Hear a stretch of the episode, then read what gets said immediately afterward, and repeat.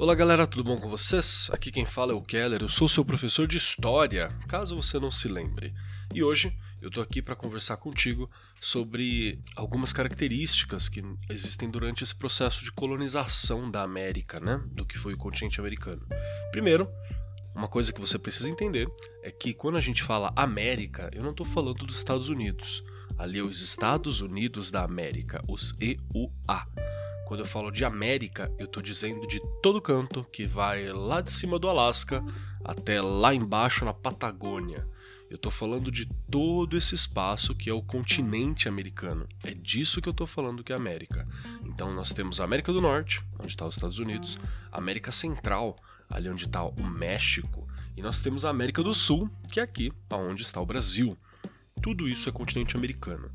Em algum programa anterior a gente conversou um pouquinho sobre o que são os povos originários, que é muito errado a gente falar que ah, não, chegou e foi descoberta a América.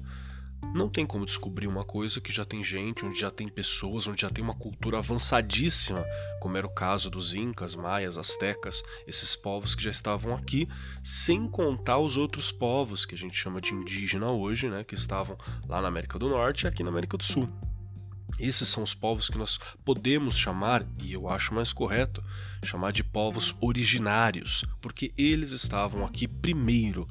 Antes disso é tudo aqui, quando tudo era mato. Essa galera já estava aqui com culturas avançadíssimas e criando muita coisa bacana. E aí, é sobre isso que eu quero conversar com vocês hoje. Nós sempre ouvimos falar sobre como os portugueses vieram, como os espanhóis vieram e como sei lá quem mais veio para cá e tal. Mas já parou para pensar que nenhum de nós somos nem portugueses, nem espanhóis e nem nada assim. No máximo a gente tem um parentesco muito distante.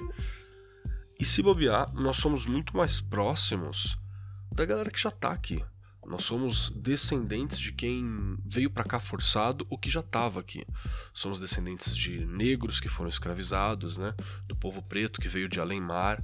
Nós somos descendentes de indígenas que já estavam aqui, que se adaptaram a esse momento para poder continuar vivendo, para poder continuar existindo, que resistiram a esse processo todo. E nós somos descendentes dessa galera, um povo de luta. É isso que nós somos. Ah, está dizendo que meu avô, meu tio, que era italiano, não é um povo de luta? Não, não é isso que eu estou dizendo. Eu estou dizendo para a gente parar com esse olhar de só prestar atenção naquilo que vem da Europa para cá e começar a prestar atenção no que a gente tem aqui, em quem honra aqui e quem defende esse espaço desde sempre. E a minha dica para vocês é que vocês sigam nas redes sociais, Twitter, Instagram, TikTok, que vocês procurem pessoas que são dos povos originários. Nós temos indígenas, pessoas que estão trabalhando aí para manter essa cultura, para falar sobre seu ponto de vista, para se expressar. Chega desse papo de que, ah, não, para falar pelo índio tem esse cara aqui que estuda e que faz. Bacana, muito obrigado pelo estudo, muito obrigado por tudo que você está fazendo. Mas nós temos pessoas que podem falar pelo seu grupo, pessoas que podem falar por eles mesmos. E eu tô aqui para fazer algumas indicações para vocês. E o primeiro deles é que vocês sigam no YouTube, procurem pelo Denilson Baniwa. Ele é um cara que está desde 2007 fazendo vários conteúdos, né? Ele é publicitário, vários conteúdos sobre a questão indígena, sobre o seu dia a dia e a representatividade indígena na plataforma do YouTube.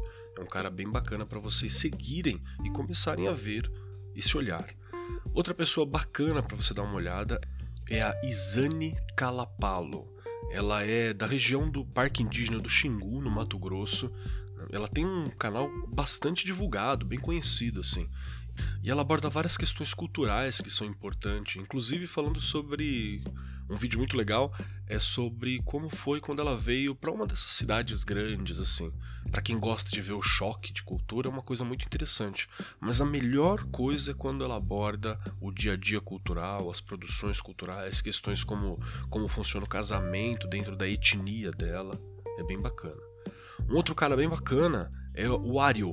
Dá uma olhadinha no canal dele, que tenta desconstruir a visão clássica que as pessoas têm sobre povos indígenas. Ele mostra que ser indígena é, não tem a ver com a roupa que você está usando, não tem a ver com a aparência, é uma outra questão muito mais profunda e como a gente é limitado quando discute isso. O último dos canais do YouTube, que eu acho que é bacana você dar uma olhada também, é o canal Índia Atualizada, encabeçado pela Angélica, da tribo Anassé, do Ceará. Ele cria vários conteúdos assim, falando sobre os acontecimentos que ela vê na aldeia e um dia a dia bem diferente e que é muito curioso para quem não vive numa realidade aldeada, mas a gente esquece que são brasileiros e mais do que isso, povos indígenas são os brasileiros originais. Eles estavam aqui bem antes da gente estar tá por aqui. E para quem tem Twitter, aí vai algumas indicações que eu acho bem legal também. Sigam a Alice Patachó, arroba Alice underline Patachó com X, que é uma moça indígena que discute várias questões e demonstra ali no dia a dia, porque você sabe que o Twitter é uma coisa bem, bem rápida, né? A gente vê toda a discussão e toda a união ali presente. Outra pessoa bacana é a Lai, que é o arroba Munirim underline. A Lai é socióloga e ela tem várias pesquisas né, sobre relação étnico-raciais e principalmente sobre encarceramento indígena uma coisa que acontece. Vocês não imaginam os absurdos que ocorrem nesses locais aonde o poder público não olha e aonde as pessoas convenientemente também não olham e não apoiam. É muito bacana o material dela. É legal de acompanhar e dá uma consciência pra gente. E por último, eu aconselho vocês a seguirem a arroba de iPhone. Exatamente, arroba Índia de iPhone, que é a G Ramagan. Ela fala sobre o dia a dia, ela é uma artista muito fantástica, assim. Atualmente posta algumas coisas falando sobre o processo de gravidez que ela tá. E é muito bacana curtir, acompanhar e entender como que funciona o olhar e o dia a dia dessa galera que tá desde sempre lutando para existir, lutando para conquistar o seu espaço, lutando para conquistar a sua voz. São brasileiros, se bobear, mais que todos nós. Vamos lembrar que são os povos originários que estavam aqui e que acabam sendo tão abandonados pelo poder público, pelo governo e por tudo isso. Eu queria ter parado com as indicações, mas tem uma pessoa que é fantástica para vocês acompanharem no Twitter também, que é a Sônia Guajajara. O arroba dela no Twitter é arroba Guajajara Sônia, tudo junto.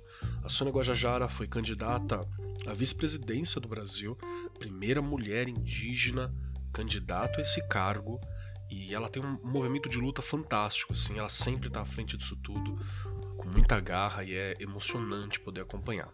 Essas são as minhas dicas de hoje. Para quem está ouvindo, tá tudo no post né, desse programa. É isso aí, tamo junto, abração.